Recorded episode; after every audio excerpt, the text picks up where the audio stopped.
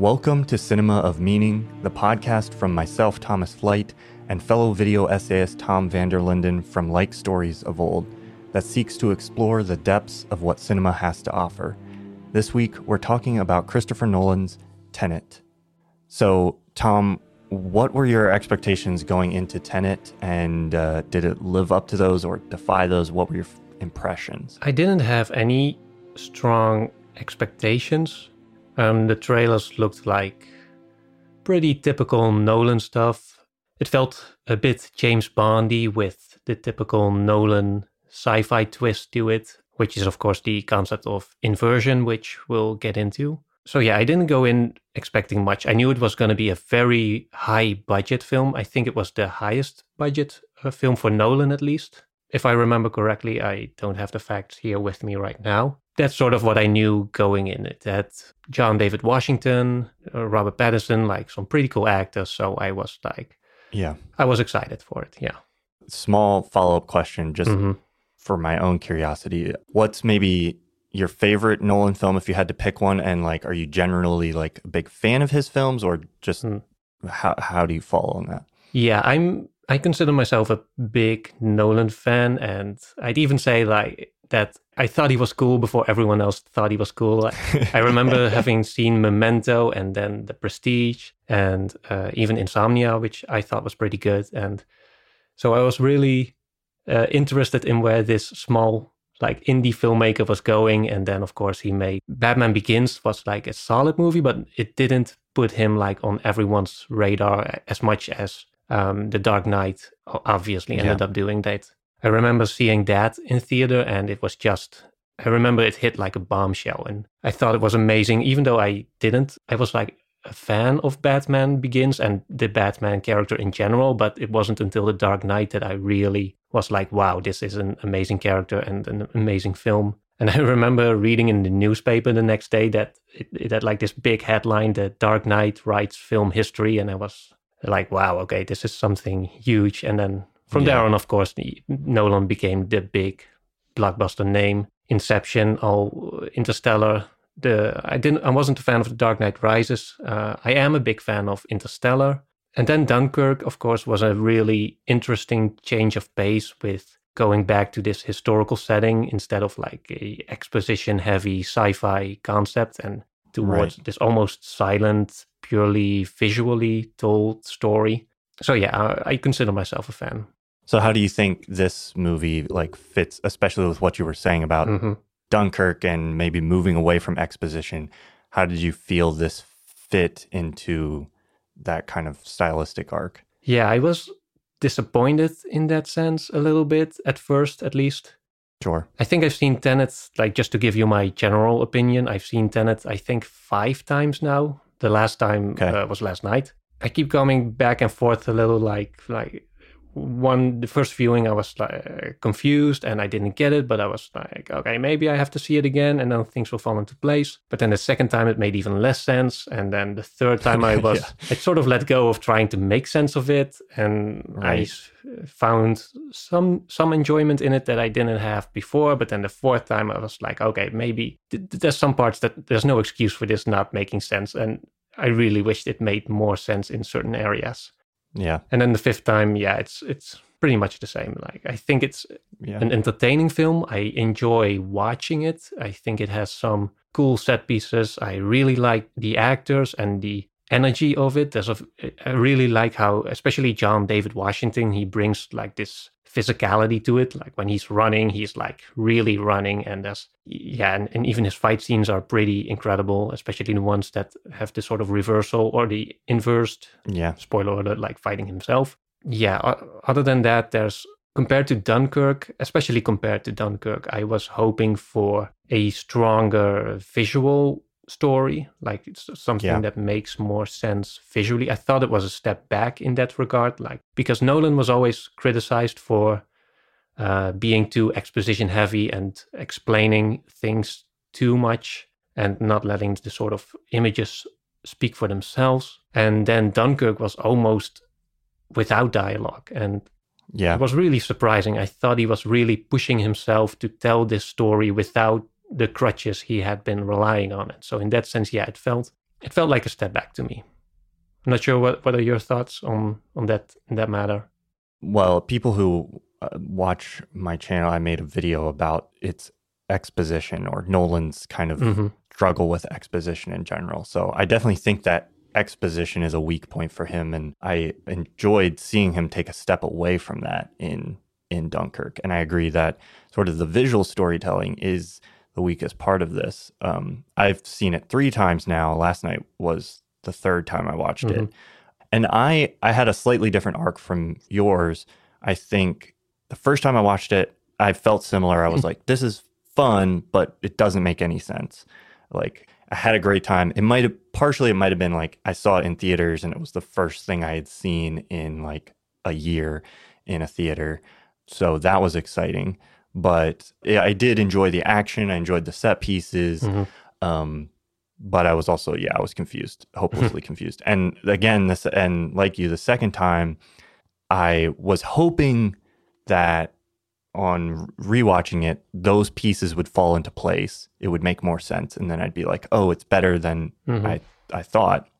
That didn't happen. I felt even worse about it. But on the 3rd watch, I felt like I understood it a lot better this most recent time. I was able to make a lot more sense of what was going on. There's still elements that I think are needlessly confusing, but I felt like I understood like the function of what was happening and the general, like, these are the steps, this is the plot, these are the details of the mechanics of the world, those kinds of things. But what I felt like was still dissatisfying even on this 3rd time, even though I maybe enjoyed it. I don't know if I'd say I'd enjoyed it the most, but I enjoyed it more certainly the 3rd time than the 2nd time. But what I still found unsatisfying was that element of just like visual storytelling. Like the biggest set piece at the end that should be this, it is the climax of the movie. Visually, it's very chaotic. It's hard to understand what's going on, and it's not just because of the inversion. I think he could have structured it or shot it in such a way where we understood more of the details of, what was happening, why they were blowing certain things up, why this person's running here, running there, if he had visually been able to structure the story a little bit better. So I think it starts to like suffer under its own weight in that regard and with some of the exposition. But overall, I think it's a fascinating film. And I think the way he's sort of planting us alongside the protagonist on the inside of this scenario where he's figuring out what's going on along with the audience is very interesting. I just think that could have been done a little bit more deftly. Yeah, Nolan has always been like a bit of a clunky filmmaker in terms of visuals, and it's also what allowed him to make such big budget films. I've read he always comes in like under budget and on time, and that's because he's not a perfectionist on set. Like he does only a few takes, and he's pretty functional also as a filmmaker. Like there's not many very artistic shots or very every shot like has a purpose and a function, and he doesn't linger so much on needless elements, or at least elements that aren't directly related to the plot. I think a good example is in this film is the scenes that are shot in Italy, which is obviously like this very exotic James Bond-like location, but he kind of makes it look a bit sterile. There's not much. He's not he doesn't have a romantic eye on the world, at least not for this story, and also not for many of his other stories. And that's I'm okay with that generally, like as long as I can tell what's going on, and the concepts are usually like very interesting in themselves, then it's not an issue. But yeah, as you've said, like when you have this complicated concept of inversion, even without that, it's still, how can I put this? Like I understand. After seeing the film 5 times, I sort of get the timelines and how they run, and especially when you look at Robert Pattinson's character at the end, he goes in reversed and then reverses himself or inverses himself, and then he's back on regular time, and then he goes back sort of in reverse again. Yeah. It gets a bit complicated, but I feel like I've looked at like some scenes in reverse on YouTube and some graphics of the timelines, and I get it like intellectually, but I still feel that when you're watching it, it's so hard to tell what's going on, especially that final scene down in the sort of cave structure. It's hard to tell visually what is happening. And part of that issue is with the concept of inversion itself, but also mostly, I think it's he could have shot it with more clarity if he really wanted to communicate what is already a visually complex concept. Yeah. A great counterpoint to the sort of clumsiness of that final scene is the two scenes at the Freeport, which I think is the film's best execution of the concept of inversion, because you sort of intuitively just are able to put all the pieces together. You understand what's going on. You don't need really the exposition telling you that like, oh, it was him, you know, and Neil discovers that it was the protagonist and all these things.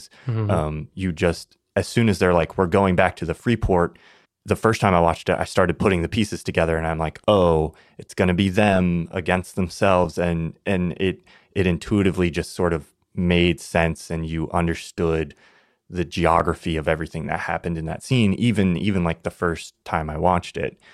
Maybe I didn't catch every little detail, but like, the broader strokes were there. So he's definitely able to do that. I think he then just like tried to scale that up to such a huge size.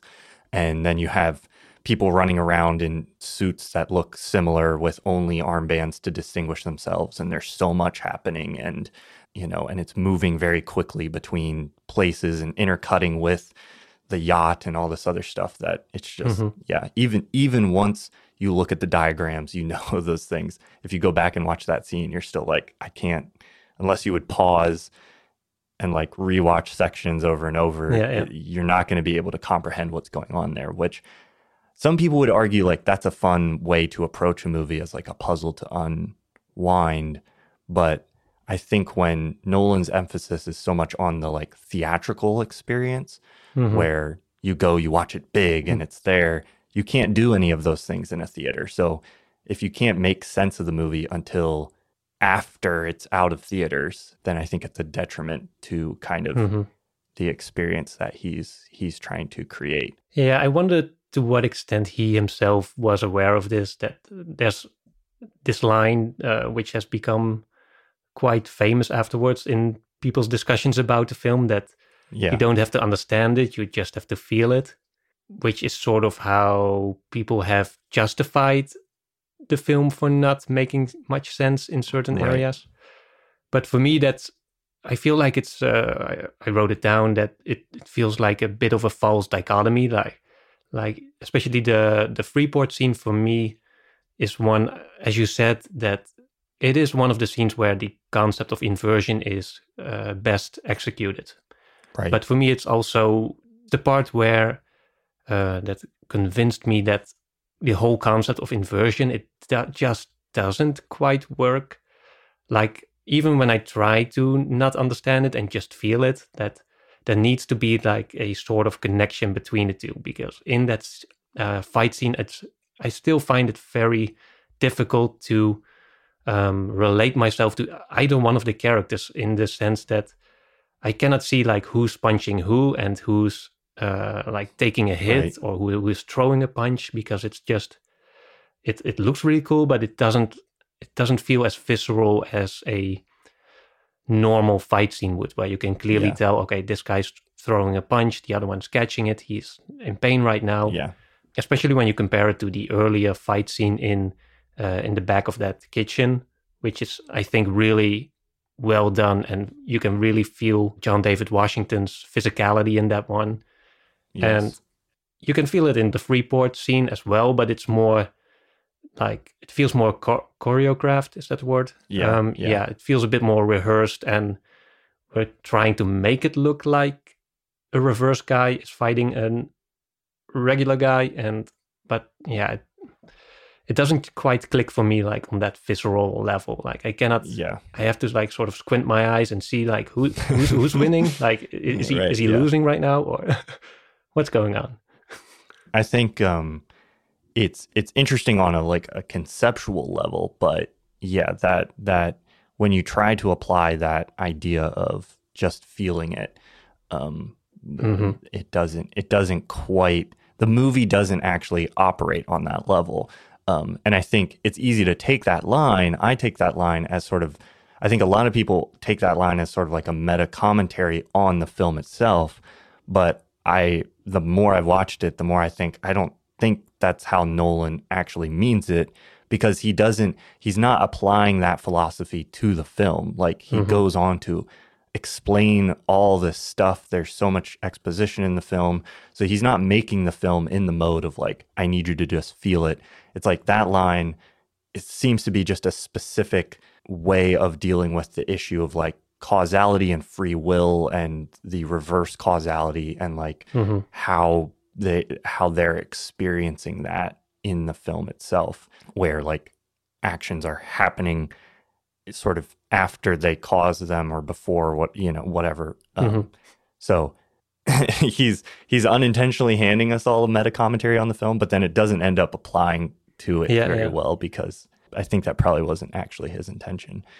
I do get where he was coming from, because time in general is a very cinematically interesting concept. You know, with film you can slow it down, you can speed it up, you can cut back and forth, and especially Nolan has been known to play around with that. So it wasn't surprising to me that he was I can imagine like the day where he was like, oh, maybe we can reverse it. Like, I sort of get what was probably his initial enthusiasm about the concept, like, because reversed time is a very visual thing. It looks really interesting to see things, you know, going in a different direction. And I was sort of on board with the concept when it was just reversed objects.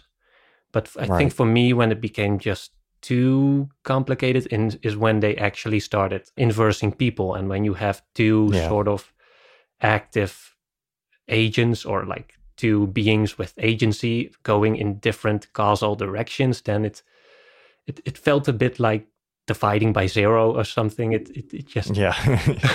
I wonder to what extent Nolan sort of wrote himself into a corner when he probably realized at some point, like, okay, it's a very messy concept. Yeah. But he was probably like a few $1 million into production and... But I don't know yet.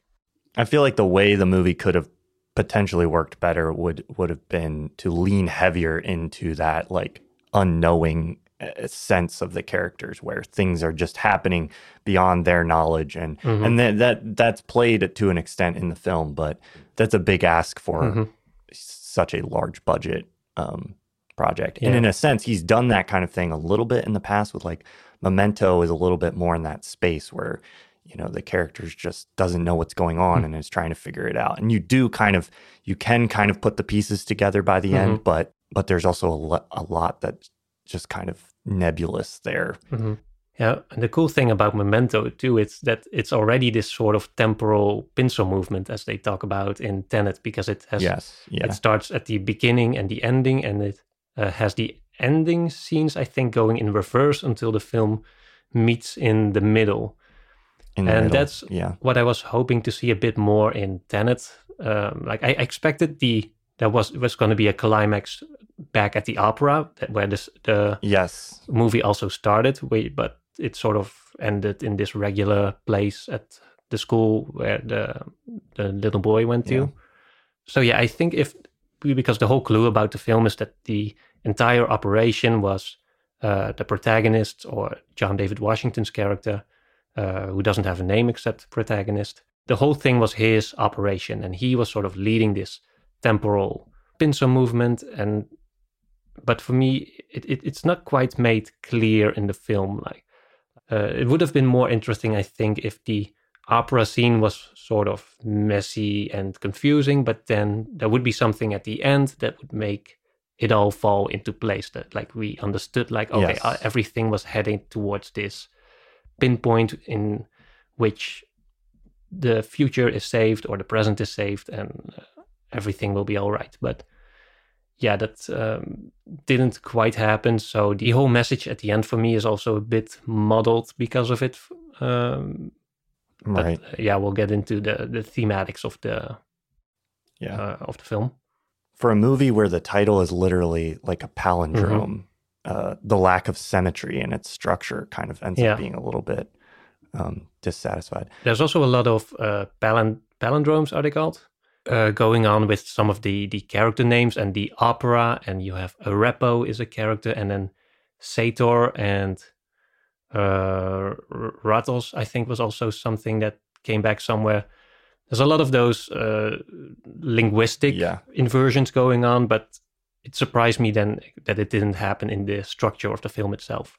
Maybe this is a decent way to transition into kind of talking about the themes in the film, meaning, things like that, which is just bringing up a general issue that I think maybe films involving like traveling through time often end up having, because I'm curious what you think about this and how you think it relates to this film, which is causality and the way that we tend to think about free will in real life. Like we tend to think about meaning as having to do with choices that we make in the world that have cause and effect. There's obviously a lot of disagreement as to whether or not we even have free will, or whether or not that's just a concept that it exists only in our minds.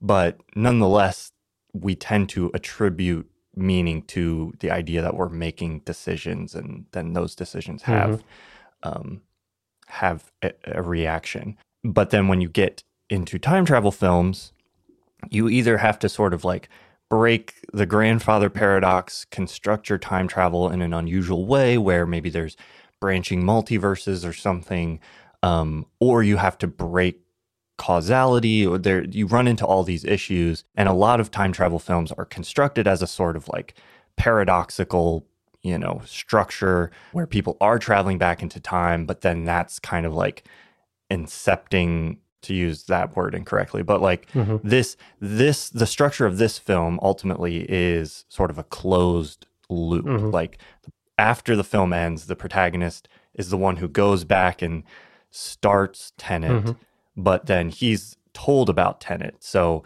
there's a paradoxical loop there, and there's a bunch of smaller ones that happen within the film. And you can just make a movie with that in it, and we can kind of accept it. You can say, just feel it. You don't have to understand it. But I think sometimes that can end up with a scenario where if you think about it too much, what's going on in the film ends up kind of feeling a little meaningless, because you're removing that element of cause and reaction in a way that makes this kind of intuitive sense to our brain. So my question is, how do you think there's that relationship between how we think about, causality and meaning in our own lives and film? And is that sort of an inescapable element of a movie like this, that it might just ultimately feel a little bit, meaningless? Yeah, I think just staying with Tenet for now, the film does make a big point in arguing that, I think as one of the characters literally says, like, what's happened. So you cannot change anything, and which is also why ignorance is their greatest asset. Like, if you don't know, can probably, I'm not sure exactly what they mean with it. I think they meant it in the context that if you're ignorant, then you are more motivated to act, maybe than you would have done if you had known sort of the consequences of whatever was going to happen.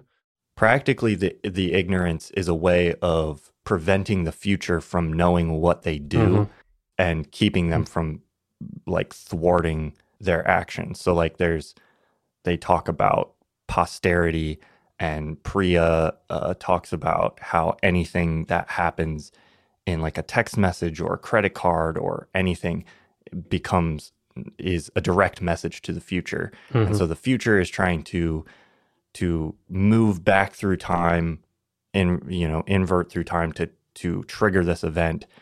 and they're using the knowledge they have of what these agents did to try to thwart them and pull off this, this sort of inversion maneuver. Yeah, exactly. Yeah.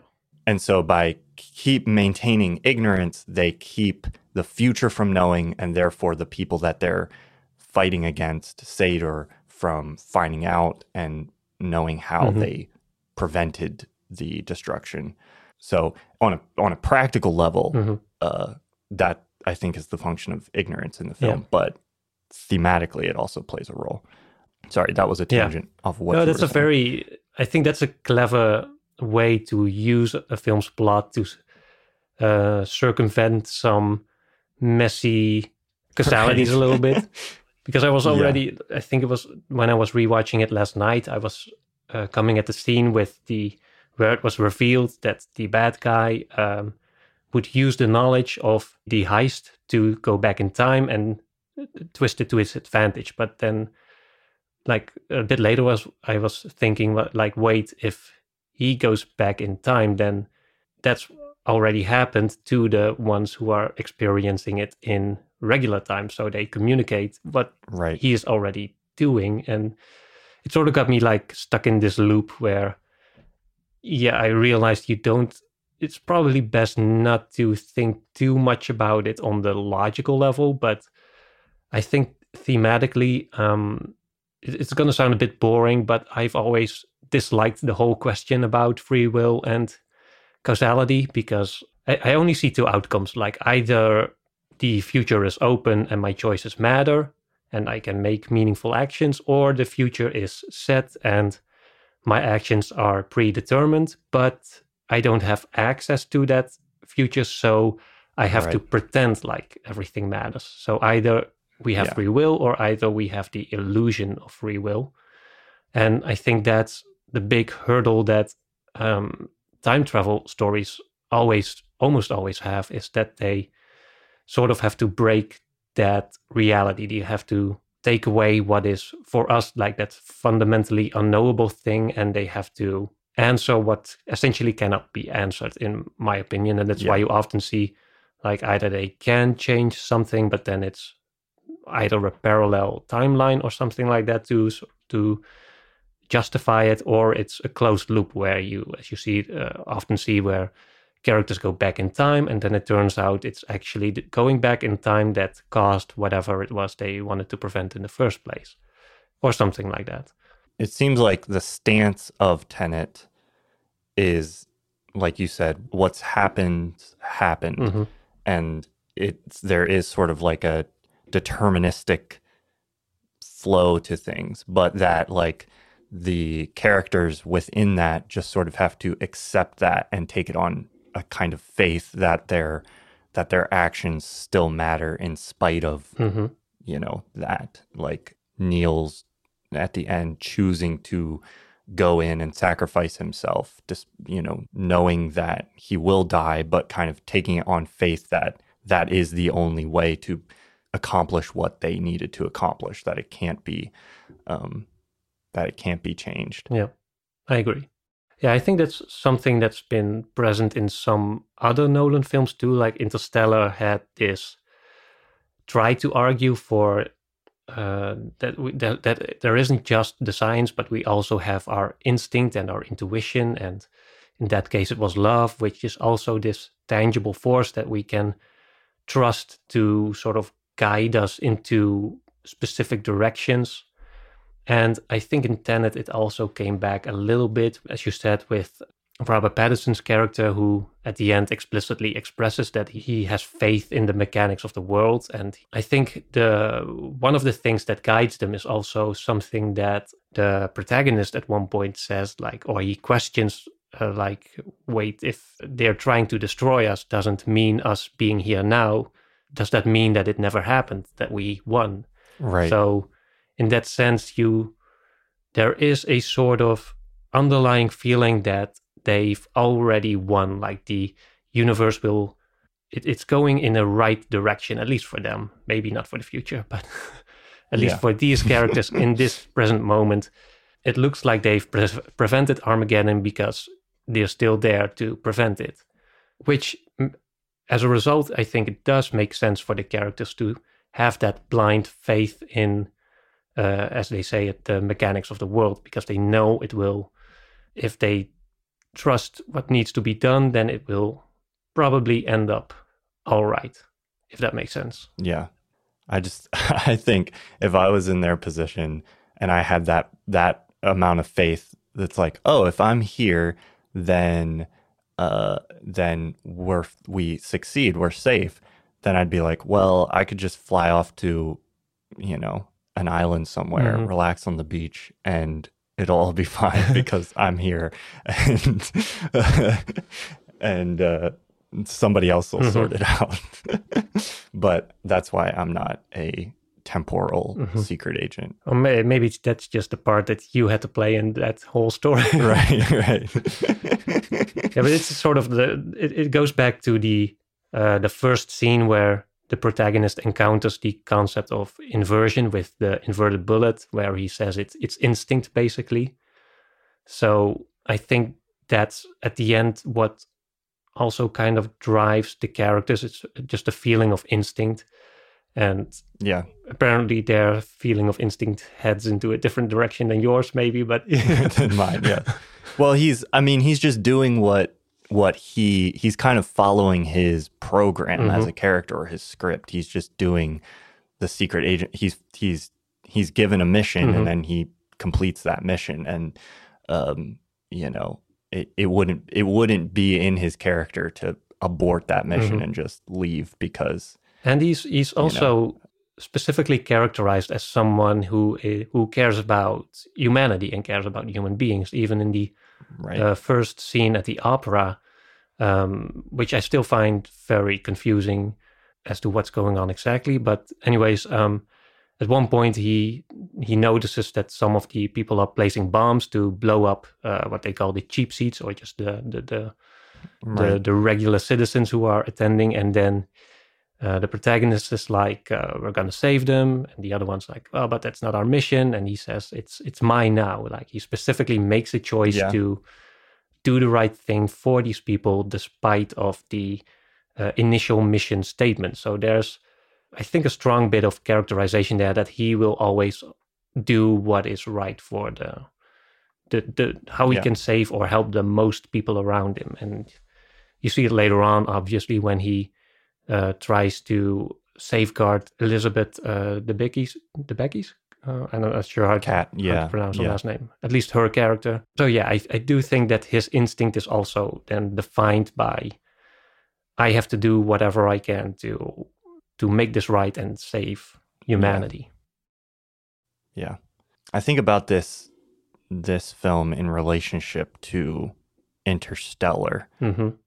which, slight spoilers for Interstellar, but they're both about humans in the future sort of like interacting with humans in the film's present, but in sort of inverted ways. Like in Interstellar, it's humans way in the future saving current humanity. Mm-hmm. And in Tenet, it's humans in the far future sort of trying to destroy present humanity, because in a sense they're being destroyed by present humanity. Mm-hmm. So there's this war, in the film, humanity's present irresponsibility with climate and the planet mm-hmm. is causing the future to be uninhabitable. So they're trying to take out the past, in a sense, because that's mm-hmm. the only way they can save themselves, by reversing time.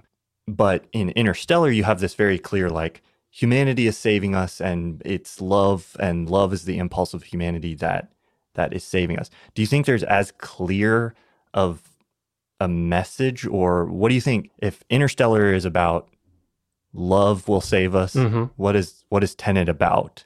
What do you think Nolan's saying with it? I've thought a lot about what you just said, and the contradictory views of human destiny in both of those films, because in Interstellar there's also a bit of an environmental collapse. I'm not sure if it's... Right. I don't remember it being specifically caused by humanity in Interstellar, or just some vaguer sense of the planet's depleting and dying, and now the crops won't grow and we have to get the hell out of here.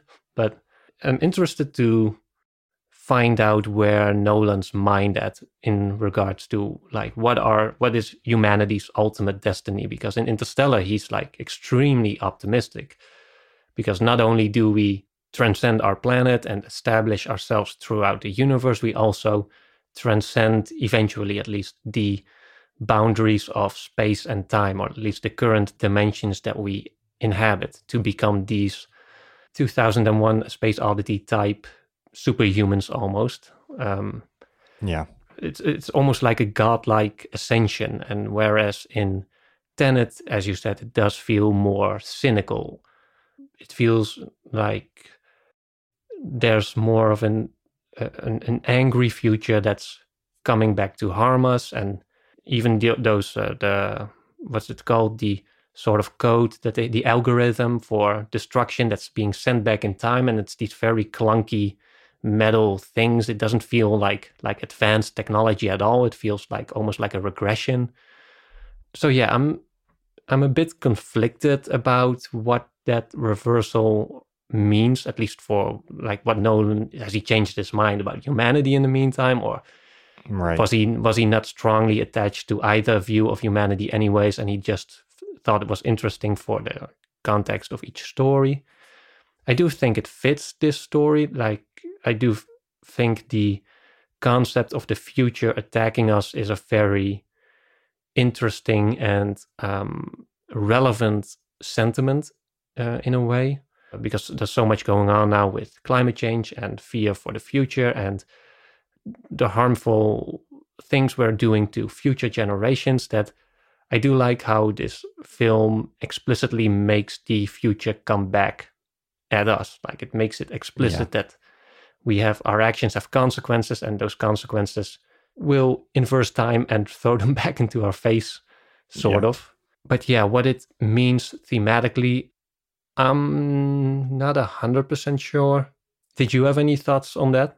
I was thinking about this last night, and as you're talking about it, some of it is kind of coming, crystallizing. In a sense, I think Tenet has a bleaker view of future humanity, but I don't think they're necessarily in conflict. Tenet and Interstellar, I don't think, are necessarily in conflict with each other, in that I think Interstellar is sort of an appeal to love of like, if humanity embraces this virtue, you know, that is sort of what will save them. And Tenet, I think, actually follows a similar path, in that, like you were saying, the protagonist and his love of humanity is a core part of his character, and he ultimately does kind of save the world or prevent inversion.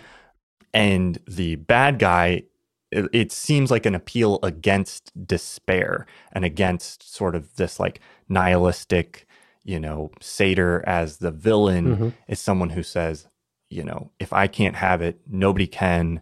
This just feeling of resignation, despair. And so he's coming at it in a different way, and he's presenting how humanity in the future is differently. But I think in terms of how, like, which values and virtues he's exemplifying or kind of provoking the viewer towards, I think they still kind of fit together. Yeah, it's definitely interesting. I noticed that the bit about despair more vividly this time.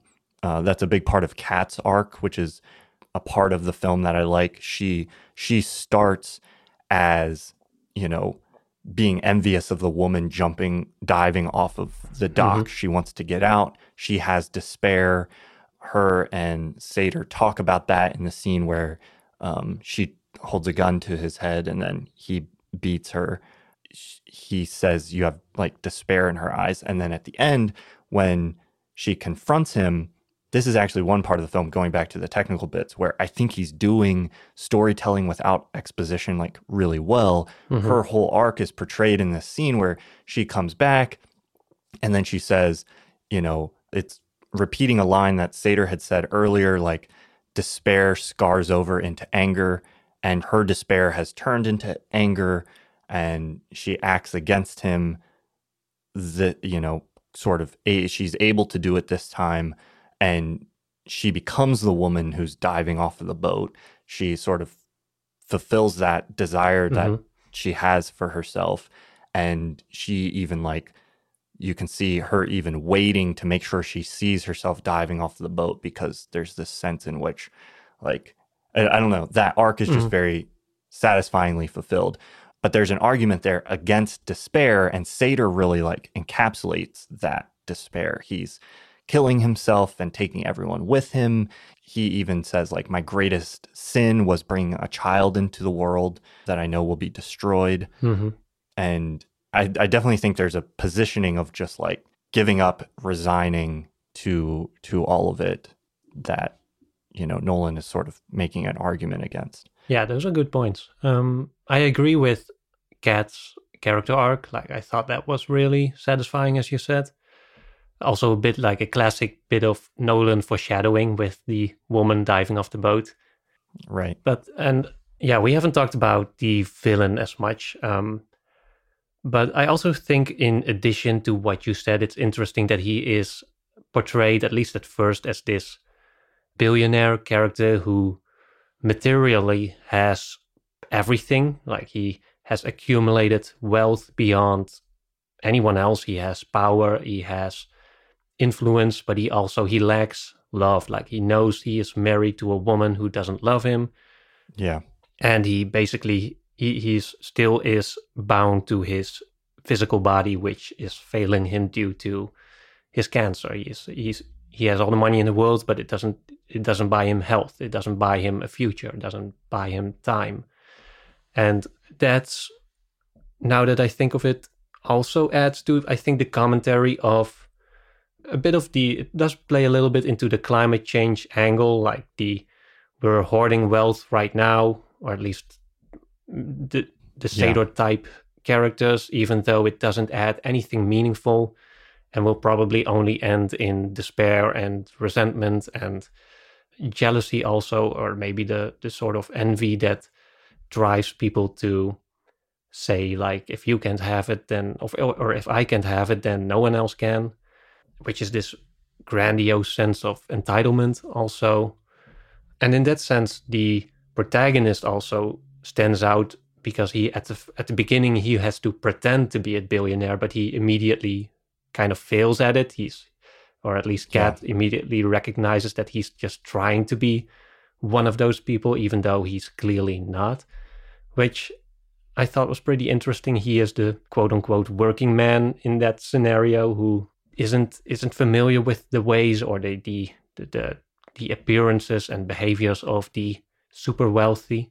Yeah. It probably doesn't hold up as strongly as a complete commentary on the nature of capital and climate change and that sort of stuff. It's really just an undercurrent almost.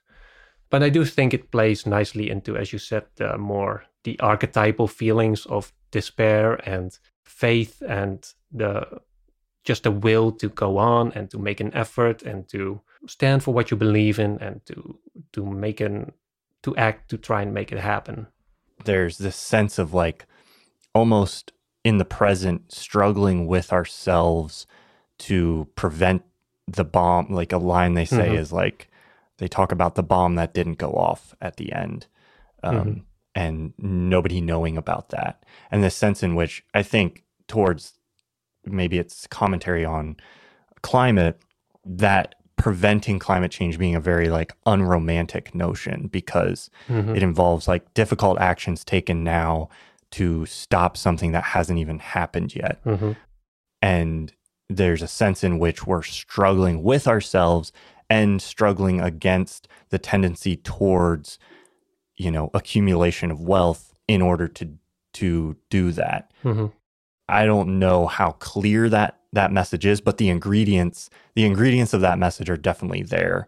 And I definitely thought about them more on my third watch than I did the first few times. I think it's one of those films where there's so much going on technically in the story from a plot, you know, just like the mechanics of the plot that you have to wrap your head around, that it can be kind of difficult to get to those layers underneath before, unless you can just kind of set those mechanics aside, yeah, or just kind of take them for granted. Yeah, I was going to say, I definitely agree. I think especially, I remember the first time I saw the film, I was kind of bored for the first hour or so. I remember when the protagonist first steps into the inversion machine and he goes out into the other end. That for me is where the film was like, I remember thinking, okay, now we're getting started. Yeah. And because at first there's a lot of plot, like a subplot about the forged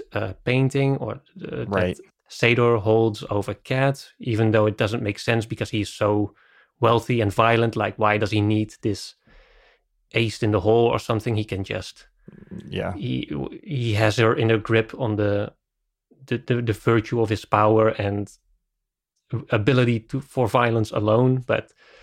Then again, it does play into how the plot works out. So I can get from, okay, it was necessary to get from A to B and from B to C. Right. But yeah, it definitely could have been, I think the film could have been shorter and it could have been more clearer.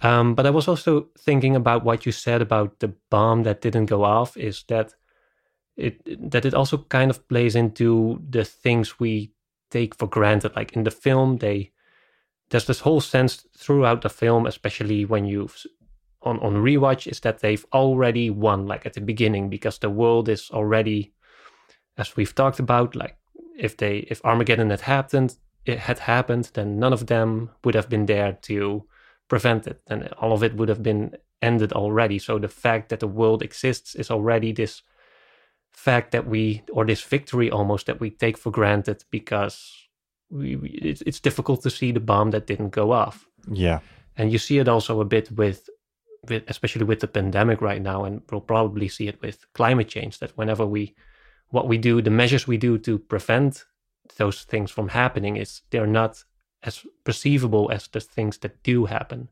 Yeah, like I remember there was in my country, the Netherlands, there was a press conference where one journalist or reporter remarked at the end that the prime minister was kind of in a tough spot, because if something bad had happened, like the infections would go up or hospitalizations would have gone up, then people would have been angry because we didn't do enough.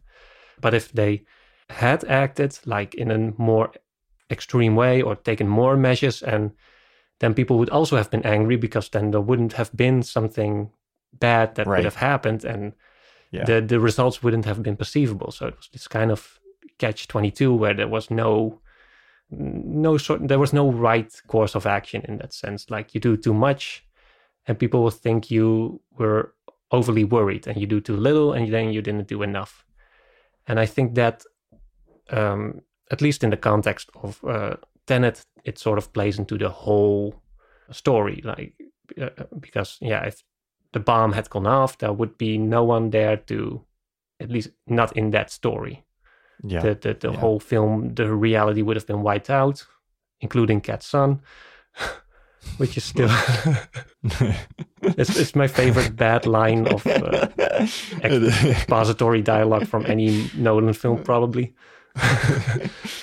When I watched it last night, it was the first time my wife had watched it. She watched it with me, and mm-hmm, that line came along and she just laughed, and I was like, yeah, it's yeah, I cannot, I do not understand how that one went into the edit. Yeah, at some point I made fun of the line where somebody's explaining why he can't breathe regular air through his mm-hmm, lungs or something, and the one prop exposition character who never shows up again is like talking to the protagonist, and he's like, what would happen if something, takes place? And she's like, annihilation. And he goes, that would be bad, right? And I was like, that's such a dumb line. And then everybody in my comments were like, it's a joke, it's dry humor or whatever. And I was like, I think that one might be a joke, yeah, but I was maybe, like, I can't be sure when that other line also exists. And it's pretty clearly like not a joke, just a terrible line. But yeah, I do think that John David Washington, he got some subtle humor in there. He had some. Yeah, yeah. I think Nolan is pretty underrated for making low-key jokes throughout all of his films. But yeah, where were we on the thematic stuff? I think we've talked about most of what I saw in it thematically.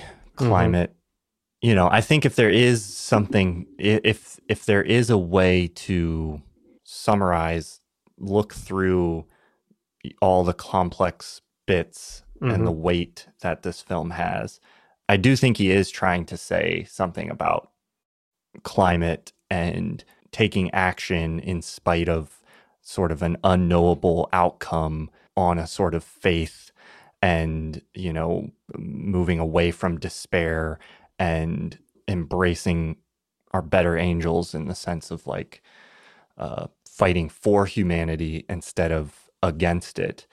So, you know, I think all of that's there. It's less mm-hmm. it's less clear. It's not as maybe even on the nose as it is in Interstellar. One line I have a question about mm-hmm. is the protagonist calls Sator a traitor, and he kind of doesn't blame the future for wanting to save them in verse time and save themselves. Mm-hmm. He says like each generation fights for its own survival, mm-hmm. and he almost blames Sator for being a traitor to his generation. Oh, yeah. And he doesn't necessarily blame the future for doing what they can to kind of save the future. Mm-hmm. Did you have any thoughts about that, or what do you think of that concept in the film? I'm not sure if I specifically got that line, at least not on my last viewing. But yeah, I do think it just plays into the idea of sort of moving forward. Like you cannot, it's easy to blame past generations, or easy to lay blame somewhere else and just blame something that would allow you to be fatalistic and cynical and passive towards your own capacity to act and your own capacity to still make changes and perhaps help things move forward for the better. Yeah. So yeah, in that sense, maybe Sator, or he was viewing Sator as someone who facilitated that worst aspect of the future generations, because it's also, I think, mentioned somewhere that the future is not unanimously attacking the present. It's just a right. few bad actors that are trying to do it, in the same way that in the future the protagonist is also founding Tenet. So there's also a force for good that's helping them from the future, which is also made clear in the very first scene where the protagonist is saved by who is later revealed as Robert Pattinson's character, Neil. And then later again when the cavalry comes in, as they say it, at least from the protagonist's perspective, at least the part that we follow as the audience, he's attacked by the future, but he also gets a lot of help from the future. So there's not a unanimous disgruntled future that's coming back to harm us. It's only just as in this present, there's the protagonist who's willing to fight for good, and there's Sator who is trying to destroy it all or wipe it all out of despair. And I can imagine that in the future there's probably or every generation has those same forces going on to fight for dominance with each other in a way. And yeah, I think in that sense, it makes sense that every generation has to fight that same battle. Every generation has to fight despair in favor of willpower and will to live and proactive action taking and what will you. So yeah, that's pretty much, I think, my thoughts about it. Seems to fit. Yeah, I think I mean, do you have a final thoughts or personal takeaway beyond that? I think I kind of already, I'm realizing I think I already articulated mine, mm-hmm. and that sounds like a summary. Yeah, my main takeaway is, I think now as I was explaining all that, it fell into place for me a little bit with every generation has competing forces, and we have to it's worthwhile to make an effort, even though the future looks bleak, or maybe the past was to blame for it. Yeah. But on a more filmmaking level, I think we've covered it as well, like enough. I think it was way too convoluted. I think it could have been like easy 20 minutes shorter if the plot had been tightened around the thematic elements, which Nolan is usually pretty good at. But this one felt more like, at times, like Dark Knight Rises, where there were some thematic elements, but they felt more like window dressing for what was really like a needlessly convoluted plot also. Yeah. But yeah, I'm glad he made it. I think it seemed like one of his passion projects, and I always enjoy standalone films that are not based on, especially nowadays, that are not based on existing franchises or comic books or whatever. Yeah. So I'm glad it did well also. At least I think it did pretty well considering the pandemic that was still going on. It opened fairly roughly, at least here, but I don't know. Maybe over the long run, it's managed to do all right. But yeah, I agree. I think I'm glad it exists. I had a lot of fun watching it the three times that I have. I think I get it's hard to be super mad at a movie that, you know, I've like willingly watched so many times. Yeah. But I think I'm extra critical of Nolan because it often feels like he's like so close to making something that would be like truly like incredible, like one of the great films.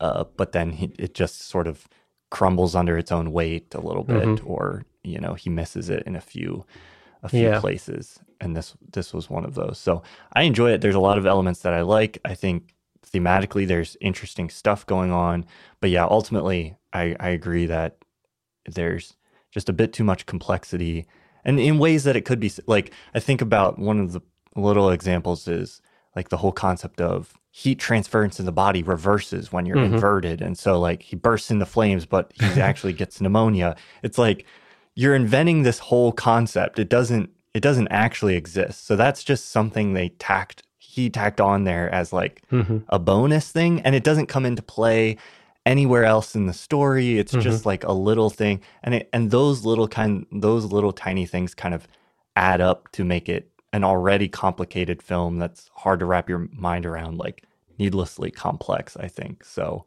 yeah, imperfect, but I'd much rather watch Nolan make a very interesting imperfect film than some of the other just same stories recycled over and over again that we get. So yeah, I was also going to add as a final note that if I sound critical of a film, then it's usually because I was invested and interested and I wanted it to stick the landing or just be a little bit clearer or better. Because when you have like an average or like an all over bad film, then I usually do not even care enough to talk about it. It's, yeah, same. Same. It leaves my brain as quickly as the film's runtime. So yeah, that's also the reason that I wanted to discuss Tenet, because I think it's a film with potential and a film with unique qualities and a film that offers entertainment, but also an interesting example of how it doesn't always work. And I think that's also a good sign of like a good bad film, to sort of put it that way, is that you can still learn something constructive about it from, in filmmaking terms. You can a good bad film also still reveals like interesting insights or thoughts or whatever. So yeah, I'm glad we got to talk about it. Last question to end on: do you think Neil is Max Sator's son?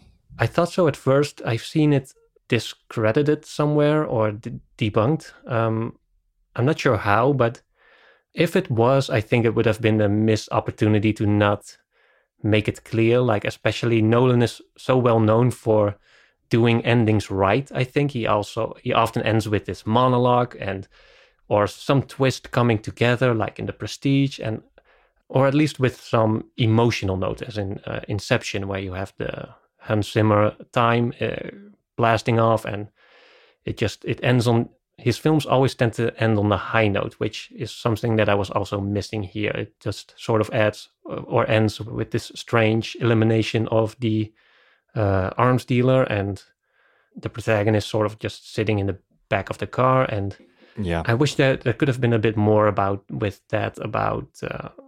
like a bit more of an emotional note. I think the soundtrack could have done more work there, because overall we haven't mentioned it, but I really liked the soundtrack. But I wished it had like that, at least one emotional track that sort of, that got my emotions moving a little bit more than they did at the end.